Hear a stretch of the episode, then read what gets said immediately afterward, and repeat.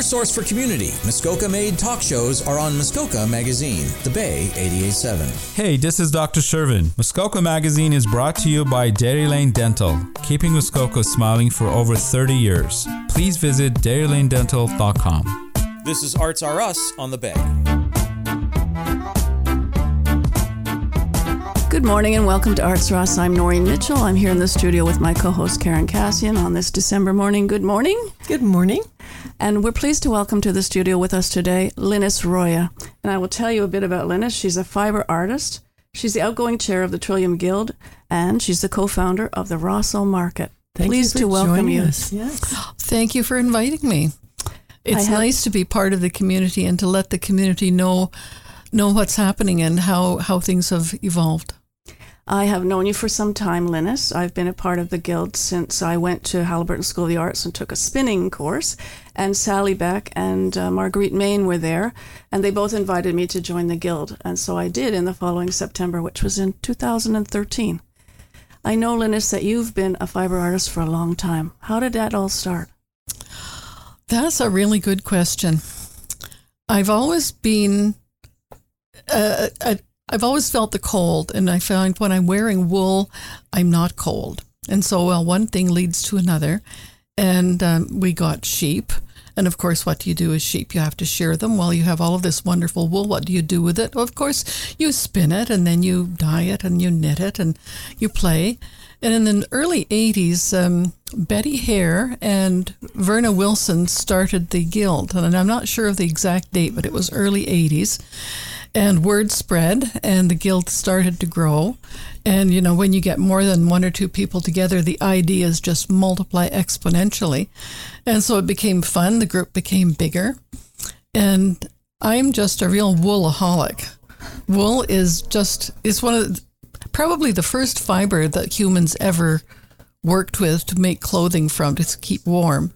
It's um, it's organic, it's biodegradable, it's renewable, it's compostable. It'll hold up to 30% of its weight in water and still keep you warm. And the Guild has been just a wonderful way to promote natural fibers because so much of our fibers are made of plastic, which is terrible for everything. The, the it's oil based, it's plastic, and we should not be wearing that. It gets made, it gets thrown out, it doesn't decompose. I mean, it doesn't give you any warmth, it has no lasting. It um, so the guild has been a really wonderful way to promote natural fibers and being creative with them. We you can do all sorts of things with wool and make What's it beautiful. Felt, is felting wool? Yeah, Yes. yeah. Is, yeah. hmm That was, I think, felting. Probably the first I've heard of felting was um, in Afghanistan. And people would take the wool and they would, uh, they were nomadic at that point, and they would flatten it and tie it in, in bundles and drag it behind their horses, which all of that agitation. Well, and I've heard too the camels in Egypt, and you know, you would lay a piece of, of sheepskin over the, and then you ride it, and that's how the felting happens from the agitation, because it's really only agitation and a bit of soap Mm-hmm. that makes felt. See, that's what I wondered. I have no idea that that's how you make it. Yeah. Mm-hmm. It's it's an unwoven fabric. So it shrinks. Is it a shrink it? It, it shrinks and it uh, wool has little um, hooks on it and they hook into each other and that's why if you throw a wool sweater in the washing machine it's gonna shrink a whole lot It, It's unwelcome felting. yeah Often. yeah yeah So, did you do it as a child? Did you knit? Did you crochet? Did you other handicrafts? Uh, I, I did my mother taught me uh, how to how to knit and my grandmother taught me how to crochet Because it seems to me, Linus, I've known you long enough to know that nothing daunts you. You really are um, able to pick up skills and learn so many things. It, it, it seems to me you can't do. There's nothing you can can't do. I, I guess I'm just really curious, and there's so much out there that's interesting, and it's so nice to have a challenge. I think my new challenge this winter is going to be to learn ice dyeing, which Ooh, looks kind of oh, it, it looks kind of like watercolor, and you what I what I'm I've thought it through. I haven't tried it yet. You freeze your dye, and I only use food color dye because it's non toxic and it's set with heat and vinegar. So I'll freeze it into ice cubes, put the fabric to be dyed on a slanted board, put the ice cubes at the top and they will start to melt and run. Wow, what a great idea. I've seen the effects, and I remember at um, the Wassoon conference, I believe in uh, Timmins, there was a person who was wearing. They have always have a a parade of fashion. Do you recall that she was uh, wearing an ice? Uh, It was made. uh, What do you call that? Ice felting, ice I don't know. fabric. I don't know. Anyway, would, would the uh, ice dye, dyeing, ice dyeing, ice dyeing. Yes. That sounds like the same sort of thing. Uh, would the dye hold its color through washes and stuff? the Yes, same as, yes. Yeah? I, I use that's all I use. I've been ma- making jackets and dyeing yarn, and, and and it's permanent. The only thing with with the with the food color is it has to be set with heat. So ice dyeing setting with heat is going to pose a little bit of a challenge for me, but I'm sure that I can work it out. Would that be the same dye that? Remember they used to uh, add dye to the butter. I remember my grandmother mixing butter, and there Maybe. was a dye added to it. and thought, Maybe. Well, it, Yeah. I believe it must have been food dye because it Yeah. has to be uh, Yeah. edible. Yeah. yeah. Yeah. And I used to think it was like it was poisonous, but obviously not so. You got the job of manipulating the bag. Yeah. Um, I mentioned the Wassoon conference that we had uh, in that you and I have attended together, actually in uh, Timmins and also in Sudbury. And North Bay, didn't we go to North I Bay? no. I, I didn't make it to North Bay. Okay. No, but anyway, I wanted to talk a bit about uh, the pandemic and the effects that that had on the guild, the Trillium Guild of Hand Spinners and Weavers. It just really took the wind out of our sails. We were, everything was done for Wasoon, and it was going to be the best Wasoon ever. Wasoon We- 2020 was supposed to take place in Huntsville and was a collaboration. Talk It what about- is it was. What is it? Weavers and Spinners of Ontario North. okay. Good to know. Mhm, because weavers and spinners don't have a lot of access to to purchasing things, seeing things that they're going to purchase and touching them, and so we always would have lots of vendors and classes, and you'd get to see the same people, and you'd make connections, and And it, we had planned. I was part of the planning committee, as Linus was, and uh, there was so many plans in place. I know you did a lot with organizing the instructors. It was and the guest speaker we were going to have William Hodge, and it was going to be his last. William Hodges. He's a fiber artist from uh, Toronto, who has been involved in the art scene for forever. And Are, are young people taking this up? A few, a Yeah. few. Yes, we Is have there a few younger is there, members. um, are you active in? I know a lot of the art organizations are trying to get more young people, so I just wondered how that works with guild. well. I would say that I see a few places around the table that are new this Mm-hmm. this time this season, and I think that there are young people who are interested. Good. I think that uh, people might not know about uh, the guild in particular, but uh, I think that there's an interest in recycled uh, and reused materials and upcycling, and that leads us to think a bit about the transitioning uh, that you're sort of proposing for the guild. I know you're outgoing, but you've already talked about changing the name, uh, at least locally, of the of the guild. Yes, yes, because we don't just spin and weave. I mean, we do spin and weave, but we do all sorts of other things. We dye, we felt, we knit, we anything new that comes up that we're interested in, we jump in with both feet and get going on it, and find someone who will who will teach us. hmm What uh, do you, uh, that wasn't the first collaboration either that was planned. That was soon for um, 2020 was with Bracebridge Pinecone Treadlers. We also had a collaboration with them in 2016. Do you recall that? I do. I do. Uh, it was. I, I was new, and it was my job to find and look after the vendors, and um, so I, I was new to all of this organizing for the guild, and and it was it was it was very well done. I thought we did a good job. That was an exhibition. The Good Vibrations was an exhibition at Chapel Gallery in 2016, and that was a, a, a great uh joining together, I think, of the two guilds. And we've done some of that in the uh, over the time. I've been with the Trillium Guild. and you have something to do with the Rosseau market. Did you? I, I think that the working together with guilds is a really good idea because we all have common interests. And, you know, when you put two people together, you come up with ideas from about four or five different people and they just they just expand and it's so exciting to share ideas.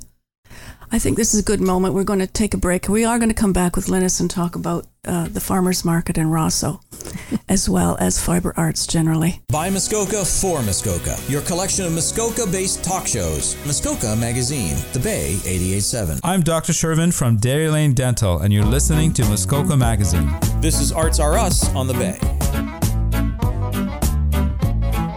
We're back on Arts Ross. I'm Noreen Mitchell. I'm here in the studio with Karen Cassian, and Arts Ross is pleased to welcome Linus Roya.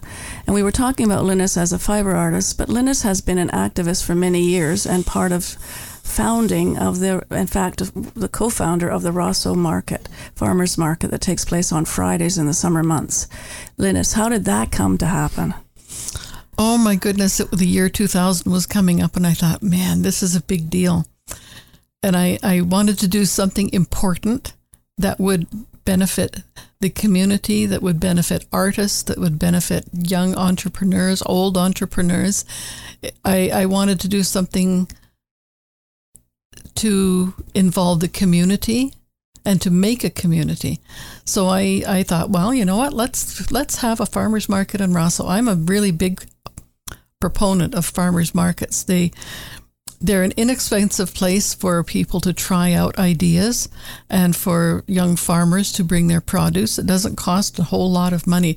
A lot of craft shows are very expensive, and young people can't afford to do that. So here we go, farmers market. So, so I, there's no charge for vendors? Is there that, is, but it's yeah, a minimum it's a charge. Minimum. It's 30, okay. 35 bucks a day, oh, which is not, and it's a very successful market. I've never been there, but I hear nothing but wonderful it's things fabulous, about it. Yeah. It is. It is. I and have to say, it's on the waterfront, so it's also a beautiful place to actually be on a. It's a market perfect, day. Perfect, perfect site. So, how many vendors would you have there? Um, between eighty-five and ninety-five. Oh my goodness! wow. Yeah. Was it tough getting approvals to be able to begin? It was. The council didn't really, they weren't, they didn't want to be bothered. But there was one man, Jim Swift, and Alex Chidley. They they really helped me. They were on the council and, and they were kind of my champions. And These they, are the, the Bracebridge, right? No, uh, Seguin, because oh, uh, okay. uh, Rosseau is in Seguin. Okay. So the, they they really helped and they they pushed, and the other councillors said, "Oh, all right." And so they gave us. I asked uh, to be given the first year at the fairgrounds with no charge because there were three of us who threw threw in a hundred bucks each to start the market. and uh, so they gave us the free for the first year, and then we paid a minimum amount. And uh, is there a board of directors? Yes, yes, yes. Okay. And that's why the market has been successful is because of the philosophy of the board of directors, which it's, is which is you you work for the vendors. You have to make sure that the vendors are well looked after and that they know they're well looked after and that they're happy. If you have happy vendors, that that exudes out to the customers. You have happy customers. My goodness, this past summer it was so wonderful. Everyone was so happy to come to the market. COVID was done. I find that too. People just want to get out there. Oh, there's a ah, real feeling of that. Yeah, and the, at the yeah. theater also. There's yeah. So the the vendors are there's full time vendors and there's guest vendors as well. Yes. Mm-hmm. So does a guest vendor end up sometimes becoming a full time vendor? Yes. Is there a waiting list or? Yes. Wow. It's um, you know, most most vendors are really lovely people. Every now and then you get a spoiled person who who wants their way right now and all of the time. And so people become guest vendors first and we get to kind of vet them to see if they're going to be community people cooperative. And um, if they aren't, they remain guest vendors coming once or twice a year. And if they're really good, and if they, I mean, the Rosseau Market is a cooperative. We're a registered nonprofit cooperative. And our vendors need to help and do things. It's not just the the directors who do. Yeah, yeah, yeah. And so that's mm-hmm. a big part of uh, becoming a full time vendor. I know you mentioned produce and farm products, but there's a lot more. What, what, could you just talk a bit about some of the kinds of things that are sold at the market? I will. I think one important thing is that um, it's in our bylaws that if you are a farmer and if you produce food in Muskoka, you are welcome at the market. Period. That's great. Yes. Mm-hmm. Yes. And we Do you have percentages like how many farmers are allowed, how many uh, No, we are not actually a farmers market because we don't we have too many craft vendors. Okay. I mean, this is Muskoka. you're not going to have a lot of farmers. And I mean, if we had to rely only on what we grew in Muskoka to sell at the market, we'll- we'd have rhubarb. Yeah. And then the end of July, we might, yeah, asparagus. Then the end of July, we might have some beans. So, you know, we we have invited other vendors in. There, there's one in particular, Willow Tree, and they do buy some of their produce, but they can only buy what they grow, and they can only sell. For example, if they're if they're growing carrots, they can buy carrots at the food terminal until their own come in, and they can sell their own. Okay. And you keep track of that. Yes, we do. Oh, wow. we do. interesting. We so, do. in terms of the craftspeople, the artisans, there's every manner of kind of thing. B- Bowls, wooden bowls. What else? Uh, What about lots the, of. the guild? What do they have there? we don't have anything there. But Log Hollow does. But Linus's Log Hollow own company does. has. Uh, yeah. Linus, what do you have on well, your booth? I saw an archaeology. I like archaeology. We we I saw a program last winter on the prehistoric people of Northern Europe. They buried their dead in bogs, which produced bodies that were intact as well as clothing. And I thought, oh, oh, I have to find out about this. Oh. So I, I started Mr. Google and I spent some time together and I got ideas on how to go about doing this. So I, I got an old sheet and I cut it up and it made sort of a jacket and I've refined the pattern and so now I make bog jackets out of recycled woolen blankets. but not only that, you dye them, hand I dye, them in beautiful colors. Yes. Oh, that's just the most fun. You're I'm a busy lady doing all uh, it's just so much fun. I can't I can't help it. um, What the heck is Hecla? Hecla is the first Icelandic community in Canada. And that's where you live? And that's where I live In a log cabin. In a, yes, in a log house, and uh, I'm working on being Icelandic. Is that your background? no, it isn't, but I'm working on it.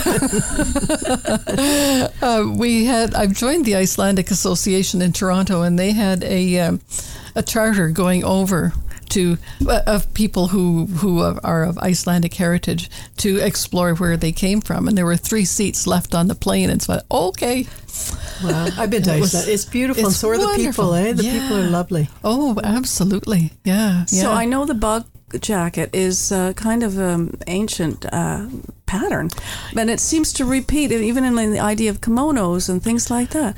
But it's uh, it's without sleeves. I mean, the sleeves are cut from the same piece of cloth, right? Is it's one piece of cloth? Is that It right? is one piece of cloth, and you fold down one edge, and that becomes the sleeves, and you make two cuts, and and that's the jacket. Two cuts, and you have a jacket. This is pattern is absolutely ingenious.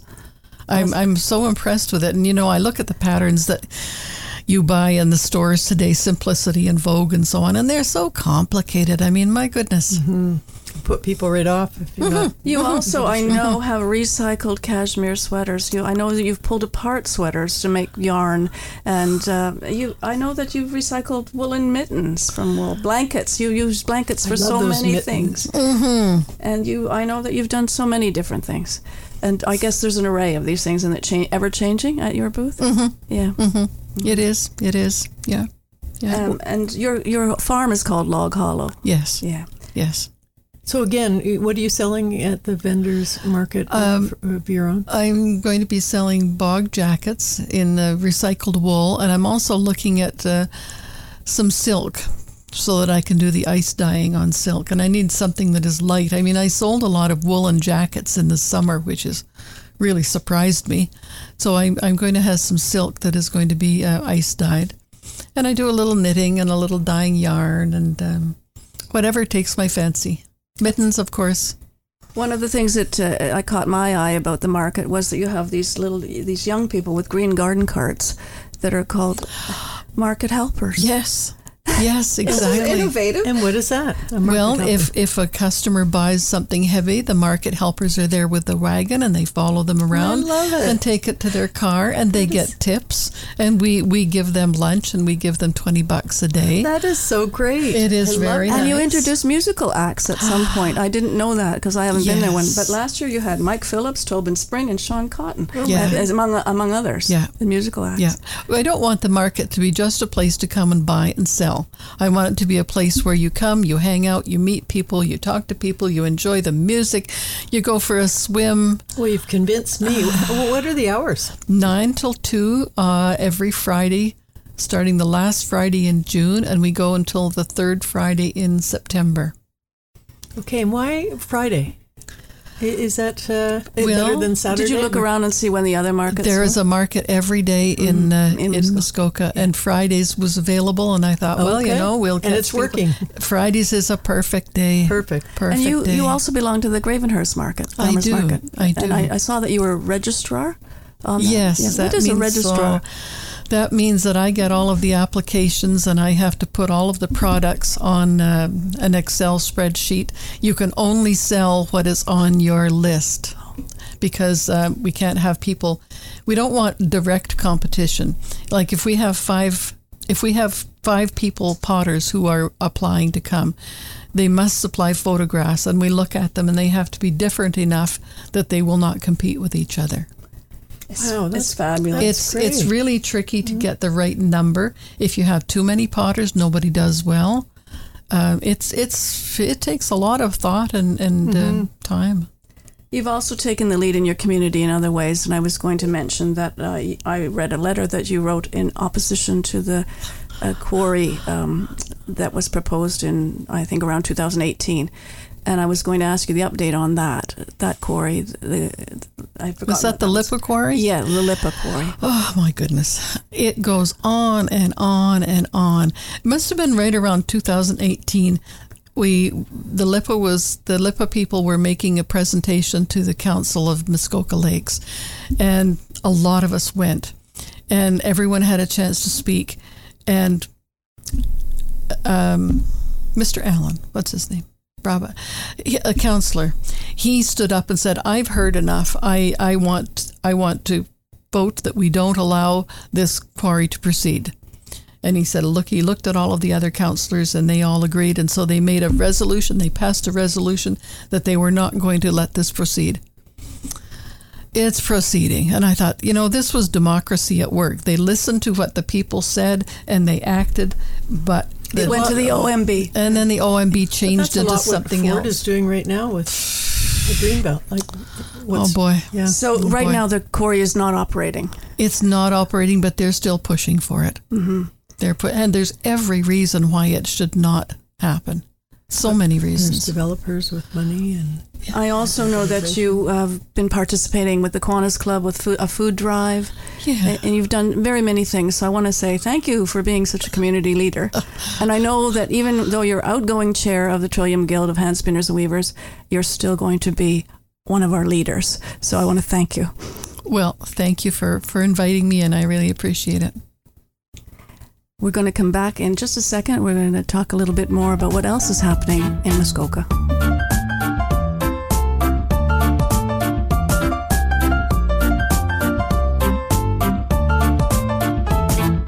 We're back on Arts Rust with some events listings now. Karen, go ahead, please. Well, the Huntsville Festival uh, of the Arts continues with their fall winter season. Um, and apparently, they just had Matt Dusk at the Algonquin Theater um, singing Frank Sinatra. And at the end of the show, people were dancing in the aisles. I thought that was great. And it was packed, um, like most of the festival shows are. And people are they're wanting to get out there. Um, also, on December 9th and 10th, Hawksley Workman, um, a Huntsville favorite, is coming to Trinity Church for two nights. We've got tickets to that. Um, a play, A Pie and a Pint, is happening at Mill on Main, January 16th and 17th. And if you have never been to that, uh, for $35, you get a beer and a pizza, and you sit and watch four 10 minute plays. And it's quite successful, has been in the past, and, and usually the tickets sell out. So get those. Uh, you can only buy the tickets at um, the Grapevine. Uh, and finally, Jann Arden is coming, my personal favorite, uh, February 11th out at Deerhurst. So look for all of those shows coming up. Um, uh, one more thing in Algonquin Theatre. On December 15th, the Huntsville High School is uh, having a Christmas concert. And on Saturdays, December 17th, in the theater is a comedy tour. But prior to that, that starts at 7.30. Between 4 and 6, there's a reception for the art show that's on right now called From the Collection of. And I'm pleased to be part of that, as Karen is. Yes. We're one of the collectors that are showing some of the works from And our, new own mayor is also a part of that. Yeah. So check it out. And so that's on currently, and it'll be on till December the 21st. Also, the Huntsville Art Society has um, works in ho- the hospice, and the hospice uh, Huntsville has showing Sylvia Kerschel's works in the month of December. And in Huntsville Public Library, Brenda Turner is at the library this month and into January.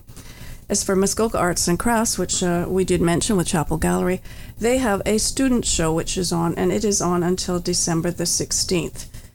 And that leads me to remind people that there will be a high school student show in Partners Hall of Artworks and Photography in uh, January. And in the Algonquin Room, there's still reason to go out there to the Algonquin Room Gallery at the Visitor Center, and you'll see until December 23rd Spirit of Algonquin Finding Life in the Forest. And that is Marissa Sweet's works. So there's still things to do, and I would mention too New, new Adventures in Sound Art up in South River. Uh, is, has a couple of installations of, that are of interest until the uh, end of December. So lots of things, and maybe into January. I've forgotten the dates exactly, but that's naisa.ca if you want to check that out.